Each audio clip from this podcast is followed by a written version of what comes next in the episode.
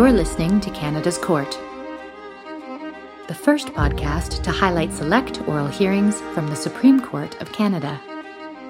Presented by the Criminal Lawyers Association and available on all major podcast platforms. Visit podcast.criminallawyers.ca for more information. Bonjour, je m'appelle Juliana. Je pratique le droit criminel en Ontario.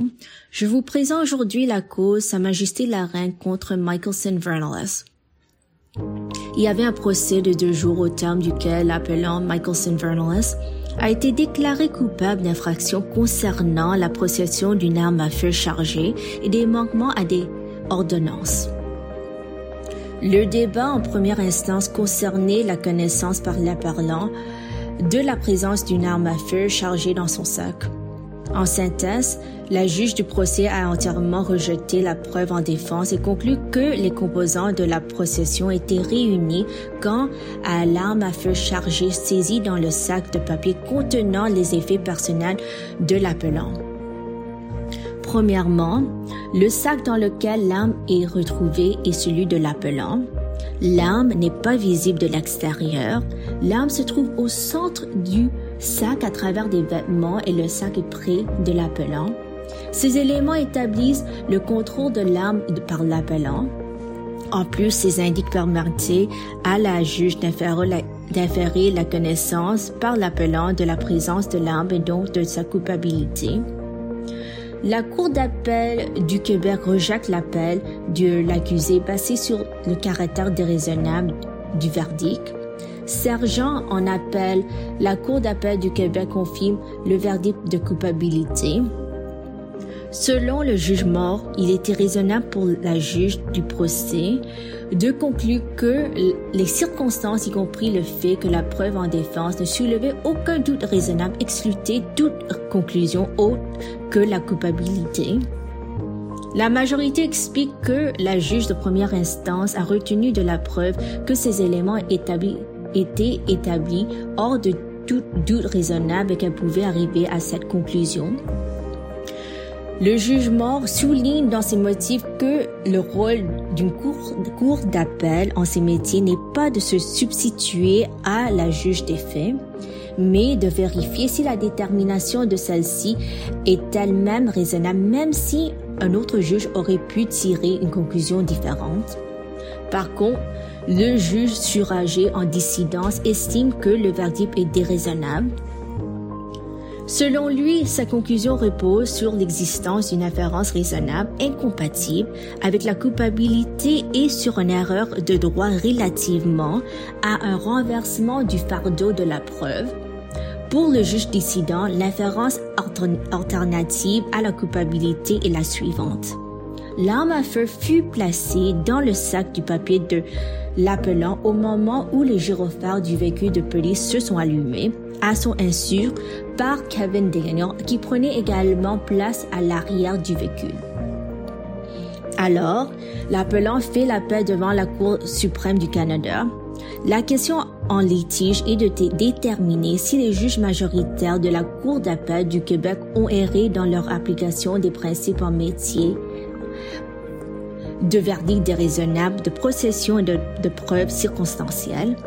L'appelant soumet que la preuve de nature circonstancielle dans le présent dossier n'est pas de nature à conclure hors de tout doux raisonnable à la culpabilité de l'appelant d'avoir eu en sa possession une arme à feu. Il y avait la possibilité que l'arme à feu a été placée dans le sac à l'insu de l'appelant une inférence raisonnable de la preuve. L'appelant demande donc à la Cour suprême du Canada d'affirmer la, décision de la juge de première instance, confirmée en appel et d'imposer un verdict d'acquittement à son égard. Alors, bonjour. Dans l'affaire euh, Michelson Vernelus contre Sa Majesté le Roi, David Leclerc, Mustapha Mahmoud pour l'appelant Michelson Vernelus, Jean-Philippe Mécaille, Robert Benoît pour l'intimer Sa Majesté le Roi. Alors donc, euh, nous débutons avec Maître Leclerc.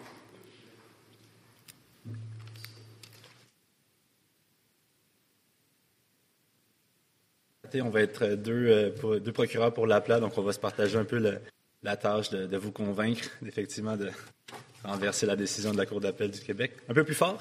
Parfait, n'hésitez pas si jamais vous m'entendez pas, si je vais trop vite ou quoi que ce soit. Donc, écoutez, on prend effectivement pour acquis que vous êtes au courant du dossier, probablement plus que nous-mêmes à ce point-ci, euh, malgré que ce soit nous qui l'avons fait. Nous sommes au courant du dossier.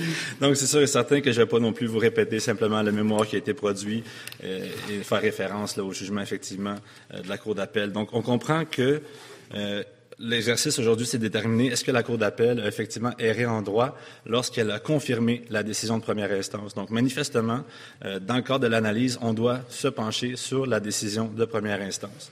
Ce qui était allégué en appel à la Cour d'appel du Québec, c'était que le verdict qui avait été rendu était un verdict qui était déraisonnable, qui ne pouvait pas s'appuyer sur la preuve qui était présentée.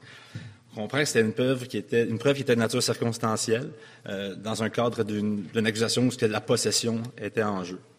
On se rappelle les faits, c'était trois individus qui prenaient place à bord d'un véhicule. Une arme a été trouvée dans un sac euh, à l'arrière entre deux passagers et sur l'arme, il y avait la présence de l'ADN d'un des deux passagers qui n'est pas plan.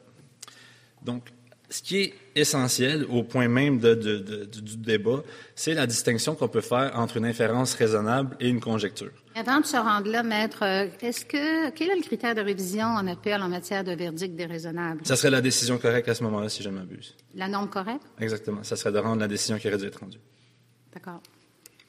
Donc, tel que mentionné, la, la juge de première instance, lorsqu'elle a entendu la preuve, il y avait la question d'une inférence raisonnable vis-à-vis d'une conjecture qui est les critères dans, la jurisprudence euh, pour déterminer en matière de preuves circonstancielles. À ceci, je vais, faire, un peu mieux les propos du, juge Schreiger, qui était le juge dissident à la Cour d'appel, au paragraphe 22 et 23, lorsqu'il mentionne, devant ces principes, il faut se demander, dans le présent cas, est-ce que la présence de l'ADN de M. Daniel et le positionnement du sac tout près de lui, et tous deux des éléments de preuve non contredits, peuvent donner lieu à l'inférence qu'il a placé l'arme dans le sac à l'insu de la plan. Il faut répondre à cette question par l'affirmative et ainsi infirmer le jugement de première instance. Mais, mais Maître Leclerc, en soi, la présence de l'ADN de M. Daniel sur l'arme, qu'est-ce que ça prouve? Vous avez vu que la, que la, la majorité de la Cour d'appel a considéré à la fois la thèse que M. Euh, que Laplan a, a mis l'arme dans son sac ou avait, et que M. Daniel l'aurait mis dans le sac euh, à l'insu de l'appelant. Les deux sont considérés par la Cour d'appel.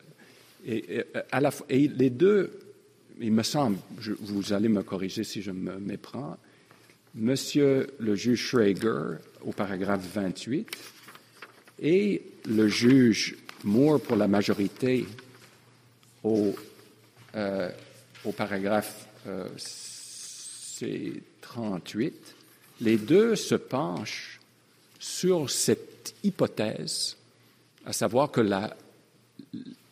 M. Daniel l'aurait mis à l'insu de, de l'appelant, n'est-ce pas? Oui, effectivement. Mais l'honorable juge Schrager, lui, manifestement, l'inférence qu'il trouve dans la preuve, c'est que l'arme aurait pu être mise à l'insu de l'appelant.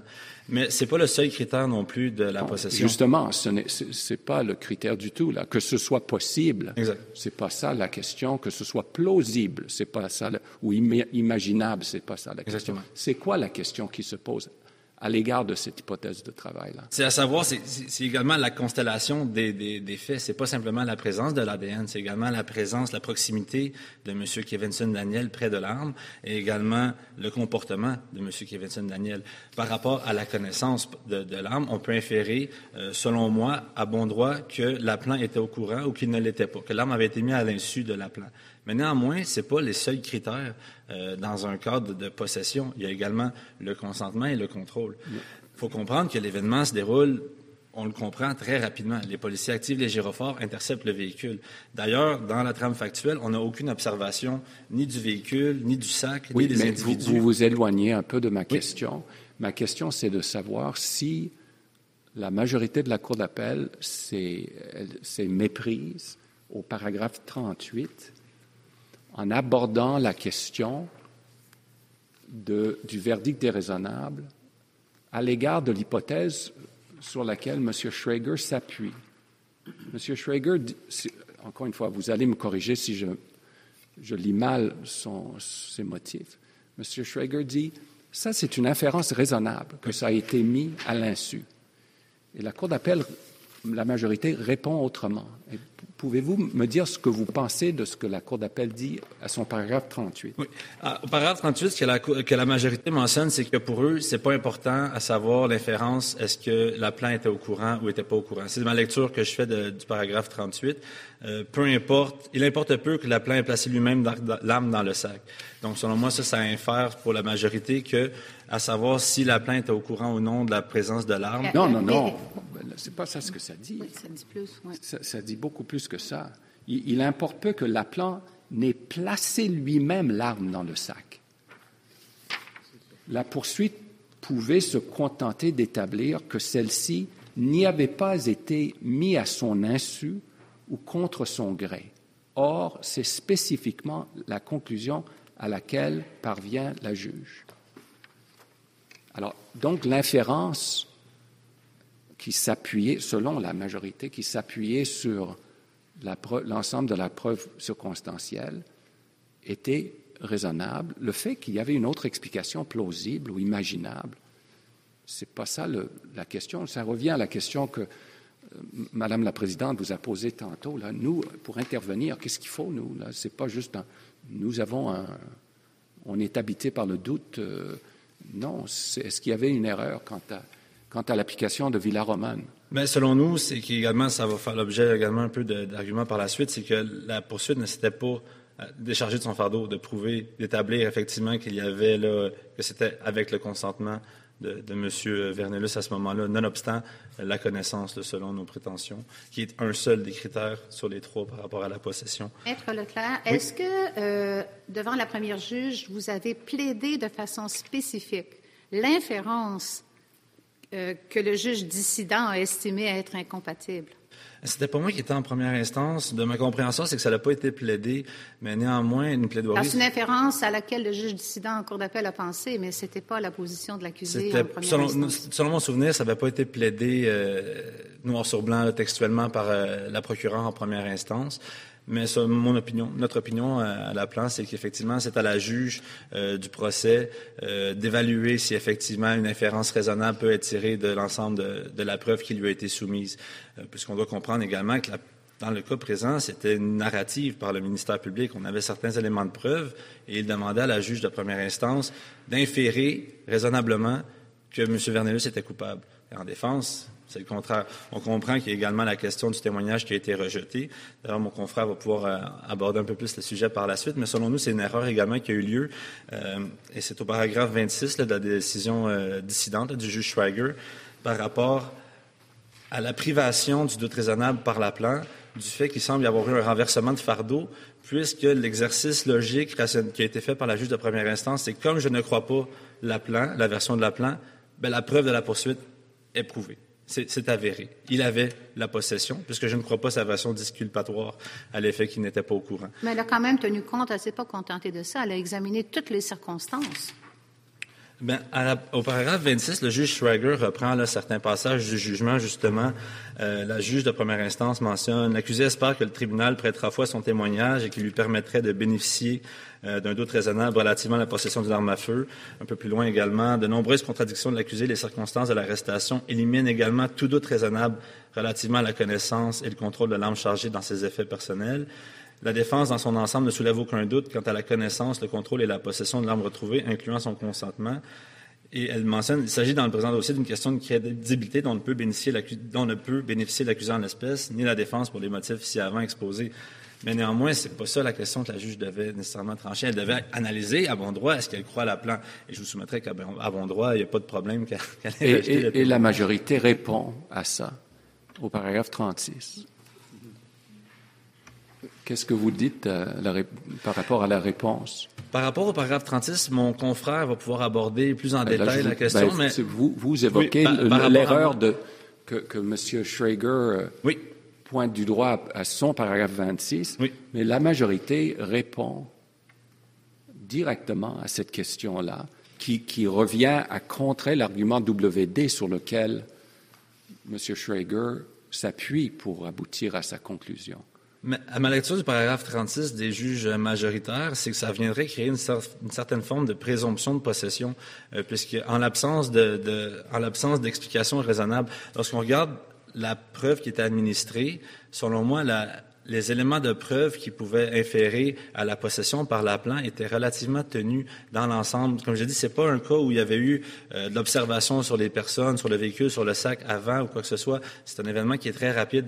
Donc, selon moi, exiger comme critère fondamental des explications raisonnables dans les faits de la cause en espèces, c'est une erreur euh, que les juges de la Cour d'appel, en la majorité, selon moi, ont commise d'exiger des explications raisonnables par rapport à la, au cas en espèces. Même si on, s'appuie euh, euh, directement, dernière phrase, à ce stade, le rejet par la juge du témoignage de l'appelant, c'est pas, c'est le rejet qui, en raison de ces contradictions, devient déterminant et fatal pour le sort de la défense, compte tenu de l'ensemble de la preuve qui était déjà au dossier. Mais je suis pas c'est pas une présomption de, peut-être je vous comprends mal, mais c'est pas une présomption de possession. Il y avait une preuve au dossier. Il y avait une preuve circonstancielle. Ce que la juge de première instance vient nous dire, c'est qu'en l'absence d'explication raisonnable, ça devient fatal. C'est d'une certaine façon, c'est comme si la juge n'avait pas à se pencher sur les autres euh, critères de WD, à savoir la force de la preuve, la qualité de la preuve qui est administrée. C'est pas ça ce que la majorité dit, hein. Lisez, lisez 36. Tous ces éléments établissent, selon moi, le contrôle de l'arme. C'est la référence par la juge au fil de ces motifs, de l'ensemble de la preuve qui était versée au dossier, qui était, vous avez bien raison, euh, circonstancielle, mais c'est une preuve tout de même. Mais c'est la, la, problématique, c'est qu'en matière de verdict déraisonnable, lorsqu'il y a une preuve circonstancielle, c'est pour, il faut qu'il n'y ait pas d'autres inférences raisonnables menant à la culpabilité. en présence d'une inférence raisonnable compatible avec l'innocence, le verdict devient déraisonnable. L'accusé. Oui. Et puis, elle a, elle a, rejeté son témoignage. Elle ne s'est pas contentée de faire ça. Elle a regardé les autres éléments de la preuve pour voir s'il y avait au niveau des circonstances, de la preuve suffisante pour établir la connaissance de la possession. Alors, par exemple, elle a dit, lorsqu'il a été requis de s'identifier auprès des policiers, euh, les papiers, il les a retirés du sac. Oui. Euh, c'était le sac était à côté de lui. La façon dont l'arme était euh, dissimulée ou l'arme se retrouvait dans le sac. Elle a tenu compte de toutes ces circonstances-là le fait qu'ils prennent ces papiers d'identification dans le sac, pour elle, ça a été important. L'endroit où le sac était situé par rapport à l'accusé dans, la voiture, euh, la façon dont c'était dissimulé, le fait que des vêtements entouraient, l'arme. Alors donc, elle n'a pas simplement dit je rejette la, la version euh, de l'accusé sans plus. Elle a regardé les autres circonstances et elle a conclu qu'il n'y avait pas d'autres inférences raisonnables qui pouvaient être tirées. Oui, respectueusement. C'est ce que la Cour d'appel, comme mon collègue le juge Cazerer dit au paragraphe 36, résume finalement dans leur paragraphe 36. C'est sûr que la plan soulève que d'autres inférences étaient présentes, et c'est là où ce que la juge également l'a erré dans l'appréciation de la preuve, c'est qu'il y avait d'autres inférences raisonnables euh, qui étaient compatibles avec l'innocence de, de M. Vernellus qui étaient présentes, et qu'on la juge n'a pas, selon moi, poussé son analyse, lorsque je regarde sa décision, n'a pas poussé l'analyse et s'est contenté du rejet euh, de son témoignage, en mentionnant également, bon, écoutez, le, sac était à ses pieds, était proche de lui, il a papier, il a papier c'est ses cartes, c'est son identification qui était dans le sac. Exactement, on comprend. Mais tout ça n'enlève pas, et ça ne devient pas, selon moi, une conjecture de pouvoir plaider, de pouvoir présenter que peut-être que l'arme avait été mise effectivement avant son insu ou sur le critère du consentement, il faut comprendre également que c'est un événement qui se passe rapidement. Si on prend pour acquis, par exemple, que c'est M. Vernet, euh, M. Euh, Daniel Calvinson Daniel qui avait effectivement l'arme, que la plainte est au courant, il met l'arme devant lui dans le sac. À l'arrivée des policiers, ça ne veut pas dire nécessairement que M. Vernellus consentait, sauf que là, il est en présence de policiers, il vient tout juste de sortir de prison, il y a une arme à feu dans son sac. Qu'est-ce qu'il peut faire? Dire non? Le simple acquiescement, le simple, la simple passivité n'est pas non plus une preuve euh, de consentement à la présence de l'arme. C'est une inférence qui n'est pas, selon moi, une conjecture. si on regarde l'ensemble des faits, c'est une inférence qui est très raisonnable dans le laps de temps, dans la nature de l'objet. On ne parle pas non plus d'un objet inoffensif. On parle d'une arme à feu euh, qui est placée dans son sac, une arme à feu qui est illégale, en présence de policiers. D'ailleurs, la raison pour laquelle l'arme aurait été mise dans le sac, c'est justement ces gens-là sont interceptés. Selon moi, tout ça mis ensemble constitue une inférence raisonnable. je, je, vous arrête là. Inférence raisonnable en appel. C'est pas. Il me semble que vous plaidez que c'est rationnel, que c'est plausible, que c'est imaginable, que la juge aurait pu considérer ça raisonnable. Mais elle a écarté ça. Elle a plutôt choisi sa lecture des faits. Elle a, comme la, la, juge Côté dit, elle en a fait une lecture de l'ensemble de la preuve circonstancielle. Et pour nous, en appel, la seule question, c'est est-ce que c'était raisonnable? La seule inférence raisonnable. Vous contrez, ah ben non, il y avait une autre explication. Mais c'est pas ça, le, le test n'est pas ça. Qu'il y avait une autre explication rationnelle ou possible. Non, c'est est-ce que la juge, est-ce que c'était raisonnable, son, son inférence? Alors, vous, vous, employez le mot raisonnable pour nous dire, faites, substituez-vous à, la juge de première instance. Mais c'est pas ça notre rôle. Nous, on n'était pas au procès, on n'a pas entendu l'accusé témoigner. Les policiers étaient là. On n'a pas cet avantage. Je vais répondre à votre question. Par la suite, je vais la, place à mon confrère, le temps qui me reste. Je ne considère pas que votre rôle, c'est de vous substituer au juge de première instance, mais c'est vraiment de déterminer si, effectivement, il y avait présence d'autres références, alors le verdict devient déraisonnable. Et c'est pas de vous substituer à l'appréciation qu'elle a fait. Il peut, l'inférence que M. Vernellus possédait l'arme, c'est une inférence qui est raisonnable, mais c'était pas la seule.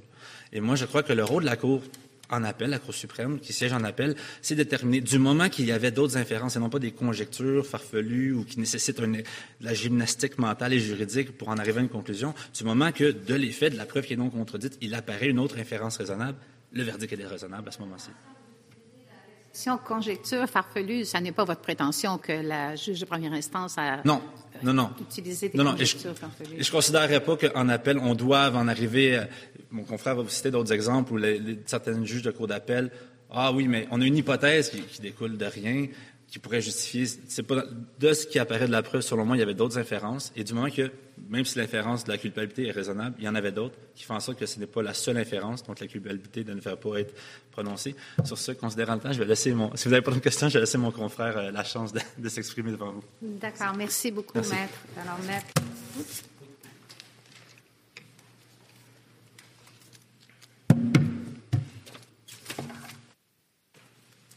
Bonjour, mesdames et messieurs les juges. Donc, euh, pour compléter ce que mon confrère disait et pour venir euh, répondre à votre question, monsieur le juge, on n'est pas dans un cas où, par exemple, on n'avait pas trouvé une preuve d'ADN sur le sac de l'appelant. Si on n'avait pas trouvé une preuve d'ADN sur le sac de l'appelant, ou si, par exemple, le sac n'était pas aux côtés de l'appelant et de M. Kevensen, on ne serait pas là en train de vous, vous dire que l'inférence était raisonnable. En l'espèce, l'inférence est raisonnable, monsieur le juge, en raison de la preuve que le sac était là, à côté de l'appelant et à côté de M. Kevensen, et l'ADN de M. Kevensen se trouvait également sur l'arme à feu. Et même si le juge n'aurait pas cru l'appelant, elle, elle, se devait de déterminer à la troisième étape, OK, j'ai pas cru l'appelant, mais est-ce que la preuve de la poursuite démontre hors de tout doute que la seule inférence possible et raisonnable, c'est que, c'est que M. Monsieur Vernulus avait connaissance de l'arme à feu dans le sac.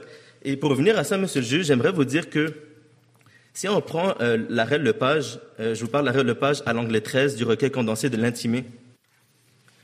Si on prend la page 670, l'angle 13.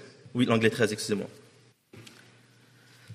Plus bas, on voit que le, le, les juges de la Cour suprême disent, sous cet angle, il serait préférable de dire que l'absence de preuves à décharge, y compris l'omission de l'accusé de témoigner, justifie la conclusion qu'aucun motif de doute raisonnable ne pouvait ressortir de la preuve. Ce n'est pas tant l'omission de témoigner, de témoigner justifie une conclusion de culpabilité, c'est plutôt qu'en prive le tribunal des motifs de tirer une autre conclusion. À la page d'après, Monsieur le juge, et Mesdames les juges, on dit dans la présente affaire, comme la totalité de la preuve permettait au juge du procès de conclure à la culpabilité hors de tout doute raisonnable, l'absence d'explication de la part de l'intimé a simplement privé le tribunal de motifs de, motif de tirer une autre conclusion. Nous, en l'espèce, à contrario, c'est le contraire. On trouve l'ADN, il y a l'ADN du passager à côté. Qui n'a pas été, il n'y a aucune preuve qui n'a été faite de la part de la poursuite pour réfuter cette hypothèse qui est raisonnable dans les circonstances.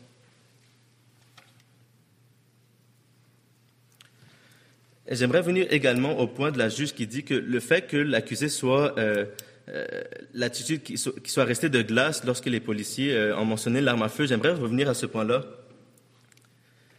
Ce qu'il faut noter, c'est que monsieur, il se fait arrêter tout d'abord pour une possession simple de marijuana. Il est arrêté à ce moment-là et c'est par la suite, suite à une fouille accessoire du sac, qu'on trouve l'arme à feu. Là, la juge, la juge, dans sa décision, dit que le fait que soit resté de glace prouve que monsieur avait la connaissance.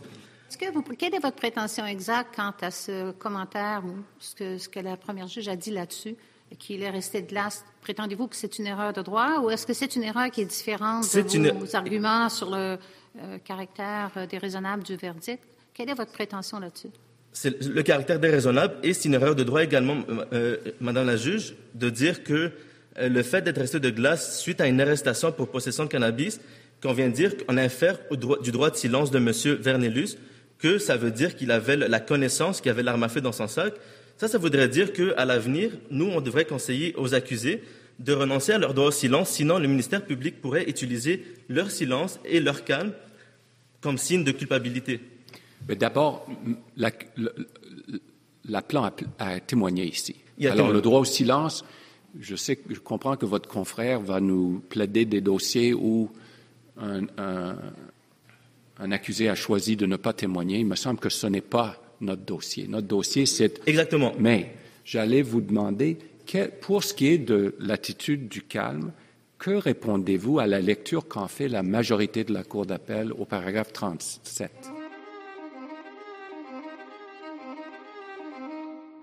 Il me semble que ça répond exactement à votre souci. Regardez la dernière phrase.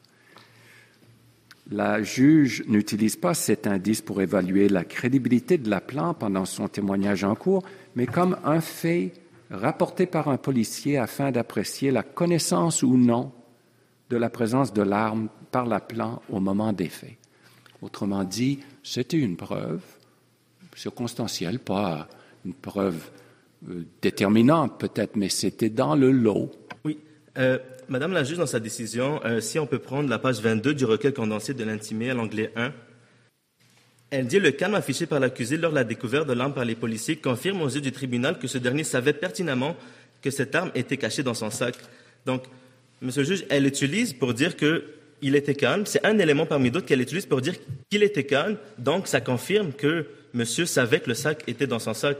Moi, je vous je vous soumets que même si c'est une inférence que la juge pouvait tirer, il y avait une autre inférence raisonnable, monsieur le juge, c'est que l'arme a été placée à l'insu de monsieur Vernelus.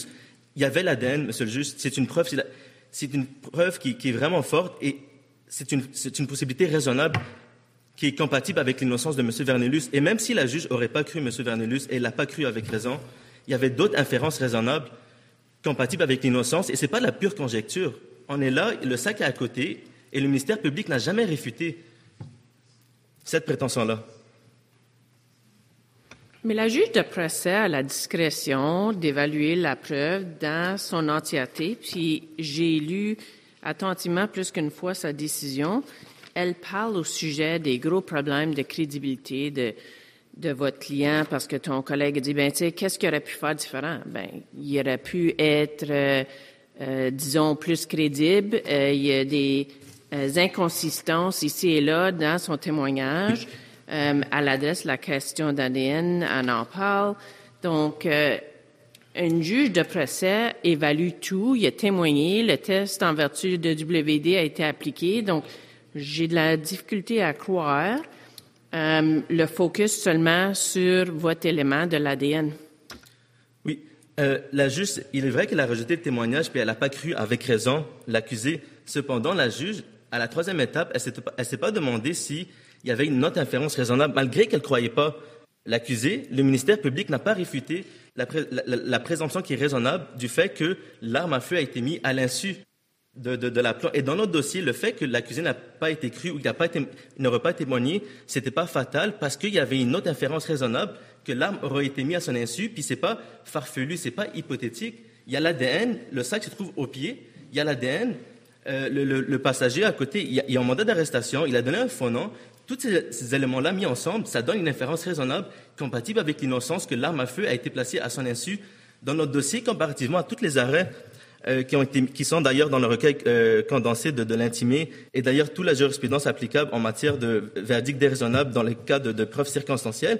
Il y a un élément qui ressort de tout ça, c'est que la preuve, la poursuite était toujours fort détaillée pour contrer ces inférences, ces inférences raisonnables soulevées, soulevées par, par, la défense. Dans notre cas, ça n'a pas été fait, Madame la juge. La façon dont l'arme se retrouvait dans le sac, c'était pas juste une arme qui était là, juste déposée sur le dessus du sac. Le fait que c'était entouré de vêtements et tout. Votre collègue tantôt a dit que tout s'est passé très vite, euh, l'opération policière. Mais pour pouvoir euh, déposer une arme de cette façon-là, entourée de vêtements et tout, euh, il me semble que ça prend un peu plus de temps. Donc, la juge a considéré tous ces éléments-là. Madame la juge, même si ça avait pris plus de temps, disons que monsieur savait, ça s'est passé rapidement.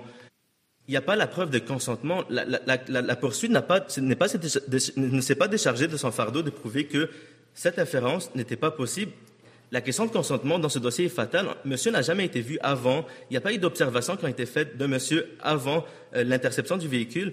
Donc, le fait que l'arme à feu a été placée dans ses vêtements, que ça a pris plus de temps, que ça aurait pris plus de temps et que ça se trouvait pas en haut, euh, tout en haut des vêtements, ça veut rien dire sur la question de consentement. Il y a une inférence raisonnable qui aurait, ça aurait pu être placé à, son, à son insu. Peut-être qu'il ne savait pas. Écoutez, les policiers viennent d'intercepter le véhicule. Même s'il le savait, qui a dit que M. Vernelus a consenti? Il n'y a pas de preuve qui a été faite de ce côté-là, Madame la juge. Juste pour être certain, la juge, elle a rejeté la prétention de l'appelant qu'il, euh, à l'effet qu'il se trouvait à l'avant. Exactement. Euh, oui. Donc, dans tous les côtés, je suis d'accord avec vous que la juge a rejeté ce témoignage-là avec raison, mais à la fin, qu'il soit en avant, qu'il soit en arrière, ça n'enlève rien au fait qu'il y a un sac qui est trouvé en arrière, qui se trouve aux côtés de M. Vernelus et de Kevensen, et c'est une inférence qui est raisonnable. Dans d'autres dossiers de la Cour suprême, la Cour d'appel, à la fin, c'est que le rejet du témoignage de, l'accusé était fatal parce que l'hypothèse devenait hypothétique, c'était n'était pas raisonnable. En l'espèce, l'hypothèse, euh, le raisonnement du fait que euh, l'arme a été placée à l'insu de M. Vernelus était raisonnable. Si c'était seulement hypothétique, par exemple, on n'avait pas trouvé l'ADN du, passager à côté sur l'arme à feu, à ce moment-là, le rejet du témoignage de M. Vernelus aurait été fatal, Monsieur le juge, mais on n'est pas dans un cas où le rejet du témoignage de M. Vernelus était fatal.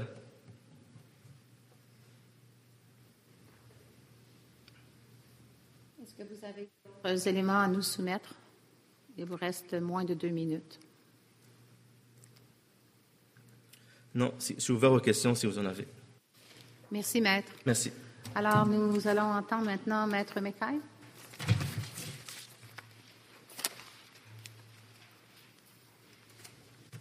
Mesdames, Messieurs les juges, je plaise à la Cour. La, seule question en litige est celle qui a été identifiée par euh, mon confrère au début de sa plaidoirie, euh, à savoir si une erreur révisable affecte les motifs majoritaires de l'arrêt de la Cour d'appel. Notre prétention est que le juge Moore, pour la majorité, a correctement appliqué les critères de révision issus de la Révilla romane, notamment, alors que le juge dissident, et je le dis avec, euh, avec respect, fait exactement ce que cet arrêt cherche à proscrire lorsqu'il recourt à une inférence qui tient de la simple possibilité, euh, inférence qui, euh, par ailleurs, est difficilement conciliable avec la version même de M. Vernelus qui a été donnée au procès. Donc, comme Madame la juge Côté l'énumérait, les circonstances qui se dégagent de la preuve à charge donner un tableau à la juge du procès qui lui permettait, au terme de la preuve de la poursuite, d'inférer euh, les éléments euh, essentiels de la possession pour conclure à la culpabilité de M. Vernelus. Donc, voiture automobile, un espace clos s'il en est un, le sac est au pied de M. Vernelus, le policier Perrault Bolduc dit qu'il est quasiment sur le pied droit de M. Vernelus une fois que le véhicule est intercepté. Euh, les effets personnels de M. Vernelus sont, euh, sont dans le sac. Le sac est rempli aux deux tiers. Il y a des vêtements qui sont pliés, pliés qui recouvrent l'arme à feu. L'arme à feu est, euh, est, dissimulée en plein centre du sac avec des vêtements sur le dessus.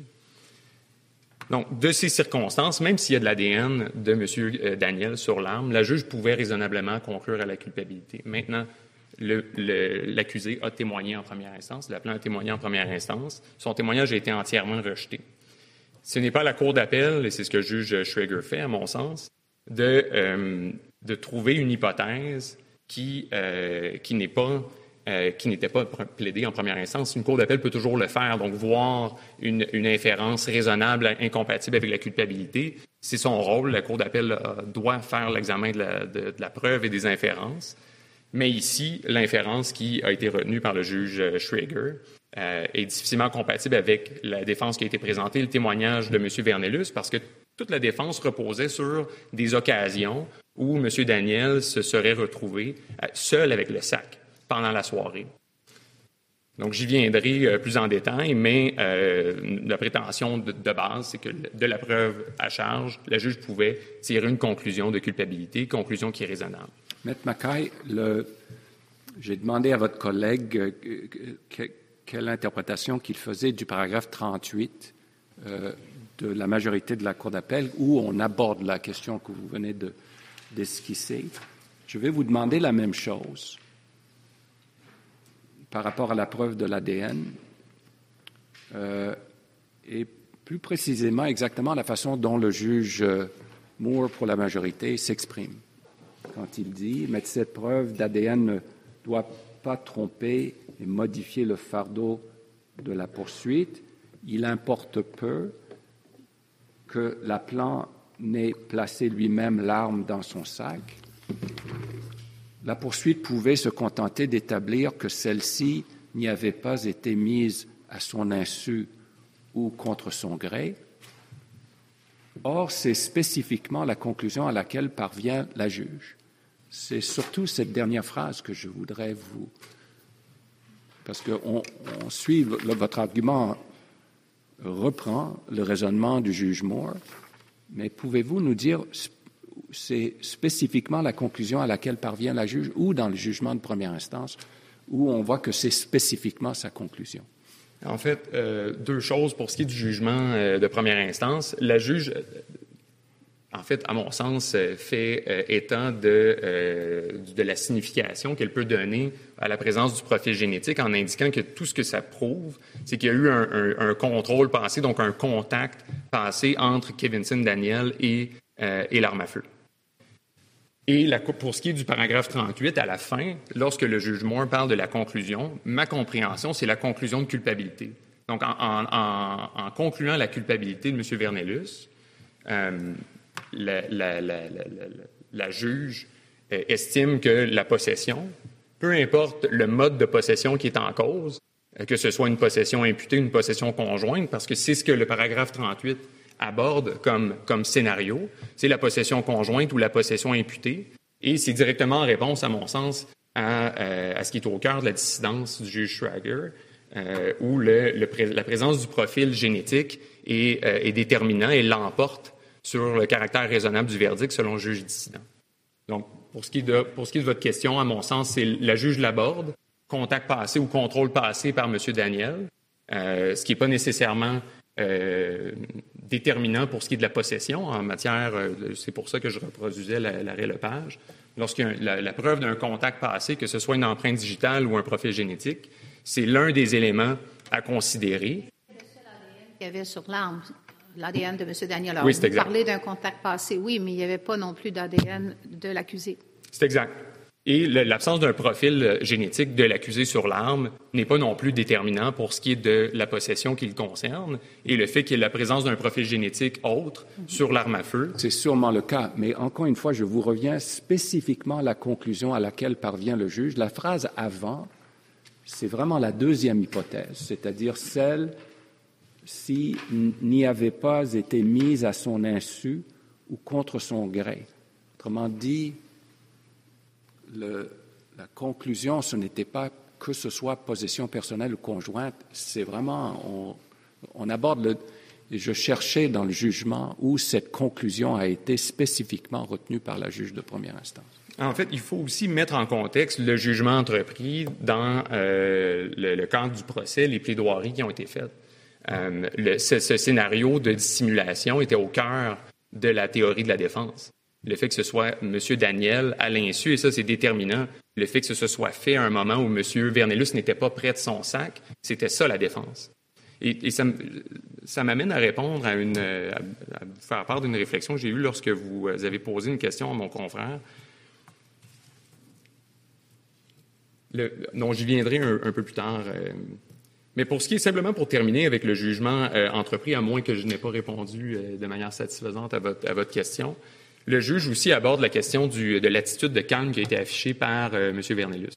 Et il faut également mettre en contexte ce que la juge de première instance dit par rapport à, cet aspect de la preuve circonstancielle. Selon elle, c'est un élément qui est confirmatif. Elle dit que ça confirme la connaissance. Et ma compréhension de ce commentaire de la juge, et c'est ce que le juge Moore euh, a également compris. C'est un élément qui s'ajoute, c'est un élément qui est confirmatif, qui n'est pas déterminant. Donc, même si la Cour y voit une erreur de droit, ou encore y voit une erreur qui, euh, qui touche le caractère raisonnable du, euh, du verdict, à mon sens, ou qui s'inscrit dans l'argument du, du, verdict déraisonnable, à mon sens, le, le verdict demeure Mais pourquoi, inchangé. Pour, pourquoi ça serait une erreur? Pour, je ne vois pas que, sur quelle base. Vous, vous n'êtes pas d'accord avec le paragraphe 37 de, du juge? Moi, je suis, je suis entièrement d'accord avec. C'est simplement lorsque mon confrère vous indique que cet, cet argument s'inscrit dans le cadre d'une erreur de droit. Est-ce qu'il est qu y a un argument qui prête flanc à cette, cette position-là, à votre avis? À mon sens, et c'est ce que la, la procureure plaidait en première instance, il y avait deux façons de voir le fait en question, dans le contexte de l'ensemble de l'intervention policière, de l'ensemble de la preuve et euh, soit un élément qui confirme ou qui, euh, qui ajoute du poids à l'argument de, possession, qui était l'argument de la poursuite en première instance, ou encore un élément qui était en faveur de la défense ou un élément qui est neutre. Et la juge a choisi d'y voir un élément qui était confirmatif au terme du procès, procès lors duquel l'accusé a témoigné. Et à mon sens, c'est un peu, c'est pour ça que je reproduisais l'arrêt Mialkov à l'onglet, euh, l'onglet 15 du recueil condensé. Je vous réfère, le paragraphe est cité dans le mémoire, mais je vous réfère, je ne le lirai pas, mais je vous réfère au paragraphe euh, 34 des motifs majoritaires du juge Doherty. Donc, c'est peut-être pas l'inférence la plus, euh, la plus probante. Euh, c'est certainement pas la seule inférence que la juge pouvait tirer de ce fait du calme de M. Vernellus, mais c'est celle qu'elle a choisi de tirer.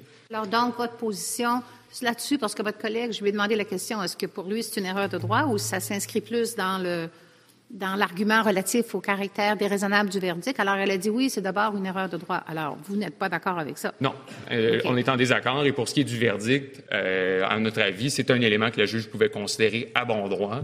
Et l'argument qu'on vous fait, c'est simplement si la Cour y voit un, un, commentaire problématique, le verdict demeure inchangé vu les circonstances qui se dégageaient de la preuve, de la preuve à charge, les circonstances autres euh, entourant la découverte de l'arme à feu. D'accord. Maintenant, pour ce qui est euh, de la dissidence euh, du juge Schrager, le premier élément qui, euh, qui mérite d'être mentionné, c'est que le, juge, quand je dis qu'il fait ce que la, la rêve la romane cherche à proscrire, c'est simplement, on veut que les juges de, des cours d'appel sondent la preuve, examinent le verdict, réévaluent la preuve dans les, dans les paramètres de la, de la jurisprudence, je pense à Baudry, Pignaris, Yebens. Euh, mais ce n'est pas au juge d'appel de euh, faire cet exercice en examinant la possibilité d'inférences autres et euh, de coiffer cette inférence du terme raisonnable pour justifier une déclaration de, ou pour réformer un verdict de culpabilité. Donc, le juge Schrager, au paragraphe 2, de 6 de ses motifs, se pose la question, et je suis à l'onglet 2 du recueil condensé, la seule question soulevée par ce pourvoi est de savoir si la juge de première instance pouvait conclure de la preuve présentée devant elle que, que la seule inférence possible dans les circonstances était que la plainte est en possession d'une arme. Donc, la seule inférence possible, c'est pas ça la question. Et euh, le juge Schrager, plus, plus, tard dans ses motifs, va euh, voir dans la présence du profil génétique de M. Daniel et de la proximité une, euh, une, une, preuve suffisante pour étayer une inférence, voulant que la dissimulation se soit faite par M. Daniel. Alors, d'après vous, le, le, choix du mot possible au paragraphe 6 par le juge dissident était une erreur de droit? En fait, ce n'est pas nécessairement le choix d'un mot dans un paragraphe. Non, mais, euh, non, je ne vous mets pas au défi. Là. Je, oui. J'essaie de comprendre votre position. C'est simplement, ça annonce ce qui a été fait.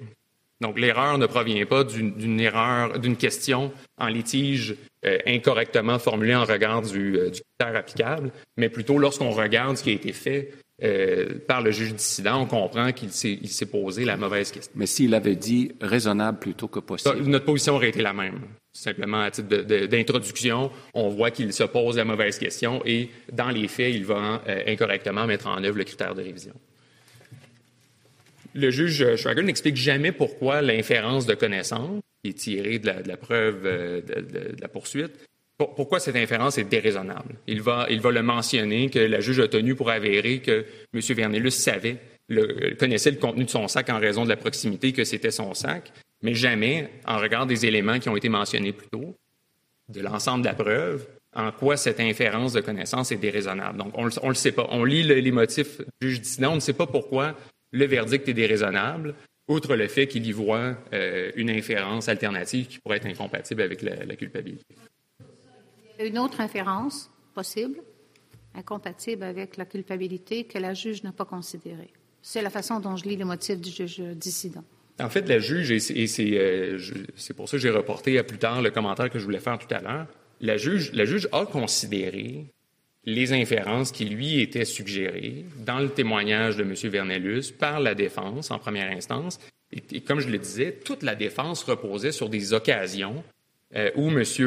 Euh, Vernellus n'était pas à proximité de son sac. Et euh, j'ai reproduit les extraits, c'est aux onglets 5 et 6 du recueil condensé.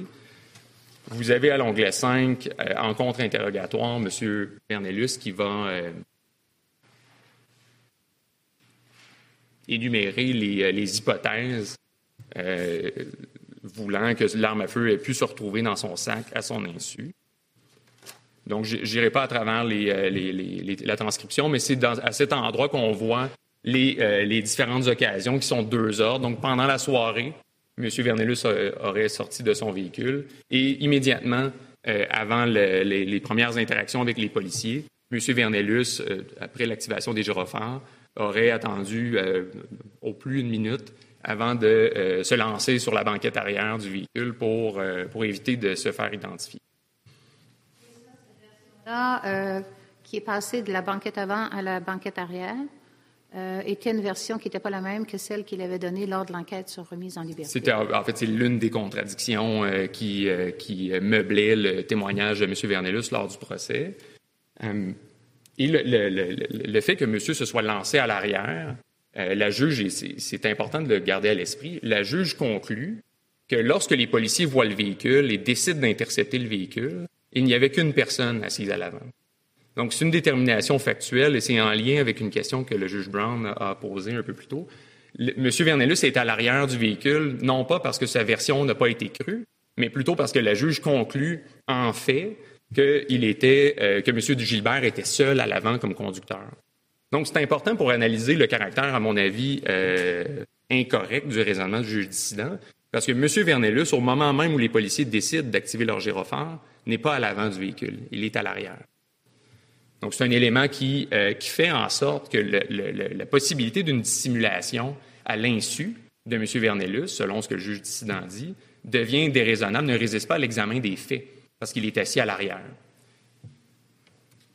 Et après, M. Vernellus est assis, euh, est assis à l'arrière, le sac est à ses pieds. Et s'il y a eu dissimulation, c'est à ce moment que la dissimulation aurait eu lieu par M. Daniel, dans le scénario d'une dissimulation par M. Daniel, qui est supporté par la, preuve du profil génétique. Et c'est ce que le juge Moore, euh, c'est pourquoi le paragraphe 38 est aussi euh, important, c'est pour répondre à ce scénario d'une dissimulation par M. Daniel, et, même dans ce scénario de simulation, ça ne fait pas obstacle à la, conclusion de, possession, dans le scénario de possession conjointe ou imputée. Est-ce que euh, la juge du procès mentionne qu'il y a un troisième témoin qui a comparu pour la poursuite? Euh, euh, l'agent Rodier a-t-il comparu? Non, l'agent Rodier n'a pas témoigné. L'intervention de l'agent Rodier est décrite par les deux policiers, Perrault-Bolduc et Crête-Poudrier, qui ont témoigné. L'agent Rodier n'a pas témoigné. Donc, c'est une, une erreur dans le, une erreur dans le jugement par rapport au nombre de témoins qui ont comparu pour la poursuite. Donc, le, juge, ce que le juge Schwager fait en suggérant l'inférence qu'il suggère, il, il, accepte la conclusion de fait que M. Vernellus était assis à l'arrière. C'est ce qu'on doit comprendre parce que c'est un fait qui n'a pas été mis en cause à la Cour d'appel, qui n'est pas mis en cause ici devant vous. C'est à la page 9 du jugement entrepris je vais vous donner la, référence à l'onglet 1.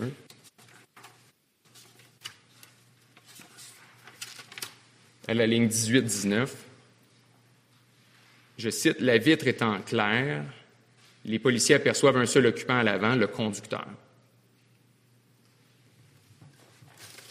Donc, pour examiner le, bien fondé de ce que le juge dissident suggère, il faut garder ce fait, euh, ce fait à l'esprit.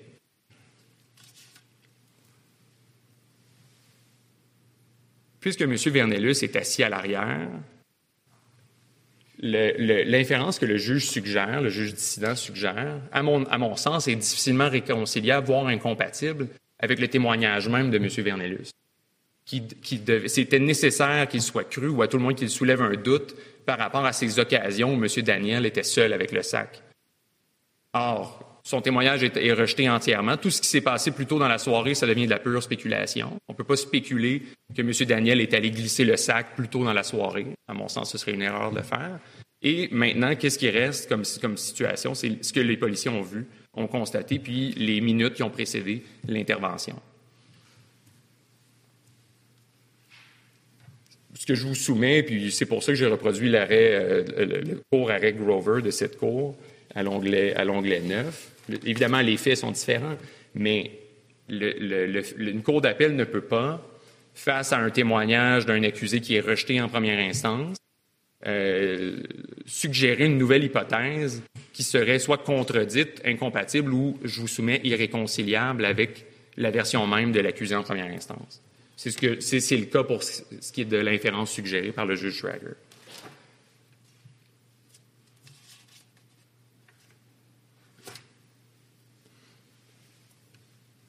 Et, finalement, et c'est là, à mon avis, l'argument le, plus fort pour, euh, ou la démonstration la plus convaincante du, fait que ce que le juge dissident suggère ne résiste pas à l'examen des faits.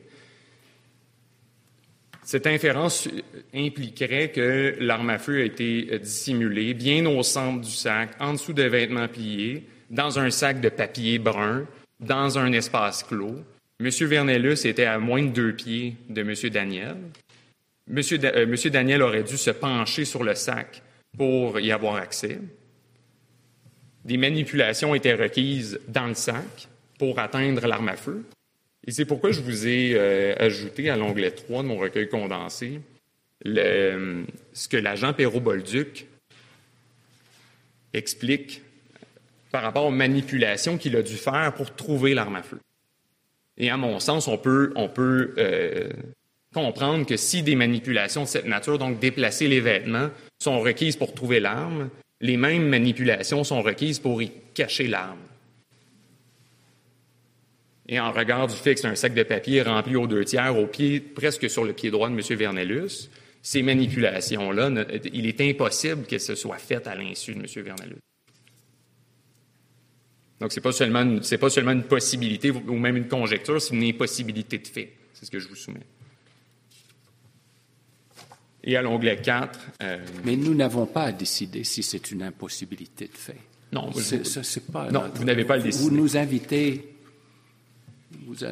d'aller très loin, là. Ce n'est pas notre fonction de mesurer la, la teneur de, la, de, de l'hypothèse de la couronne. C'est juste, est-ce que l'inférence qu'avait fait la juge était raisonnable?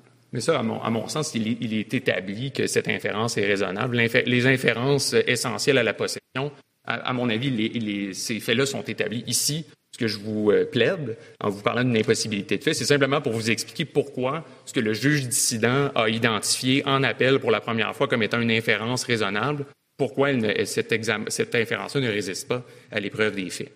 Donc, c'est de la nature d'un argument. Ce n'est pas une question que vous devez trancher, mais c'est simplement pour vous convaincre euh, la teneur de la dissidence ne, permet pas de conclure qu'effectivement, les juges majoritaires ont, commis une erreur en confirmant le verdict.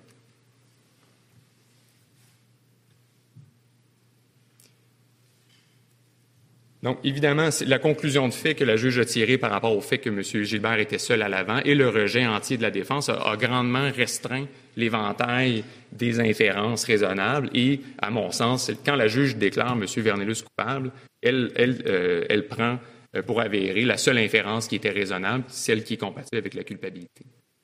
Et ce que la Cour d'appel a fait à la majorité, c'est simplement de respecter le partage des responsabilités judiciaires entre un juge des faits qui trace la ligne de démarcation entre les inférences raisonnables, la conjecture et ce qui relève de la simple possibilité, et la Cour d'appel qui doit simplement vérifier si cette manière dont la ligne a été tracée est raisonnable. Donc, à moins qu'il y ait des questions, je vais limiter mes, euh, mes commentaires à ceci. Je vous remercie. Réplique?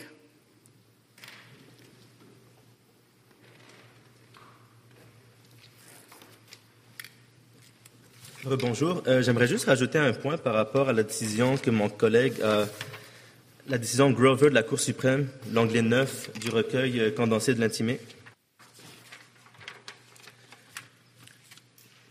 Si on va à la page 512, donc l'avant-dernière page de la décision euh, dans le recueil, on voit, on voit tout au bas, lorsque l'accusé témoigne et offre une explication à ses actions que le juge du procès rejette ensuite, il n'incombe pas à une cour d'appel de donner une autre explication rationnelle. La page d'après, nous sommes d'accord, il n'était pas loisible à la cour d'appel d'acquitter l'intimé en se fondant sur une simple hypothèse que son témoignage a carrément contredite. Nous ne sommes pas dans un dossier où le témoignage de M. Vernulus a complètement contredit le fait que M. Daniel aurait pu placer l'arme à feu dans le sac. Il s'est contredit sur un élément qu'il était assis en avant et, à l'arrivée des policiers, il allait à l'arrière du véhicule. C'est cet élément-là qui n'est pas, de, qui n'est pas fatal dans le dossier, contrairement à l'arrêt Grover.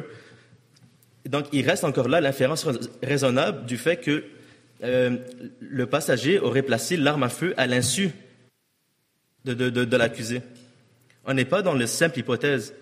La preuve d'ADN est là, le sac se trouve au pied, euh, le, passager, euh, le passager a donné un faux nom car il était en mandat d'arrestation. Tous ces éléments-là montrent le caractère raisonnable de l'inférence qui est compatible avec l'innocence euh, de M. Vernelus. Merci.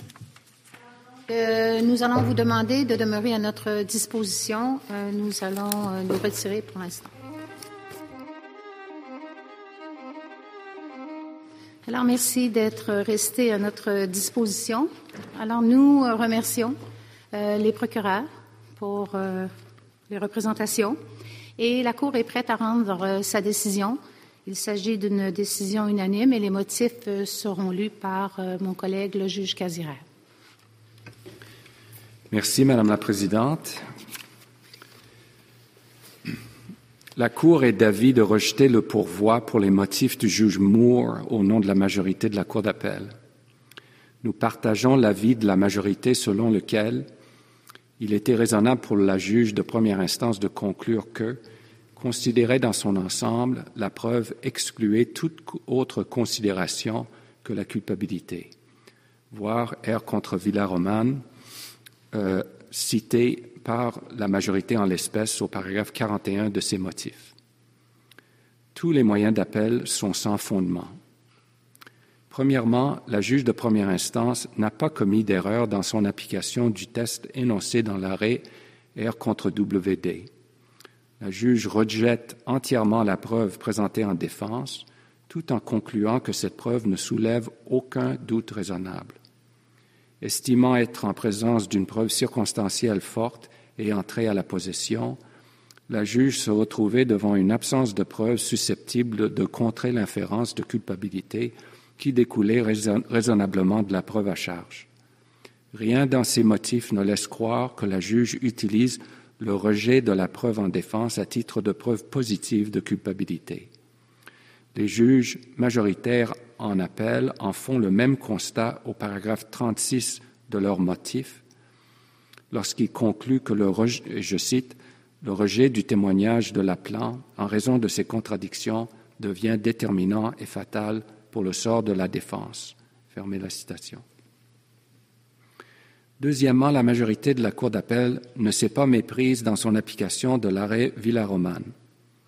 Le, le, critère de la seule inférence raisonnable ne signifie pas, bien entendu, que la culpabilité devait être la seule inférence possible ou imaginable le juge dissident en appel insiste sur le fait qu'il était, et je cite, raisonnable et non conjectural d'inférer la possibilité que M. Daniel ait placé l'arme dans son sac.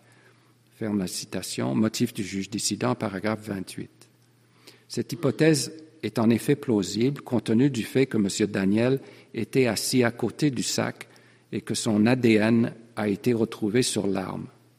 Or, comme le souligne la majorité de la Cour d'appel, le fait que ce soit ou non l'appelant qui, était placé, ait placé l'arme dans le sac, je cite, importe peu, fermez la citation, motif de la majorité, paragraphe 38.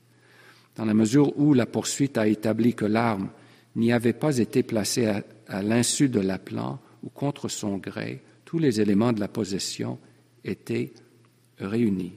Ainsi, la juge de première instance pouvait conclure que la seule inférence raisonnable était que la dissimulation de l'arme dans le sac l'a été au vu et au su de l'appelant.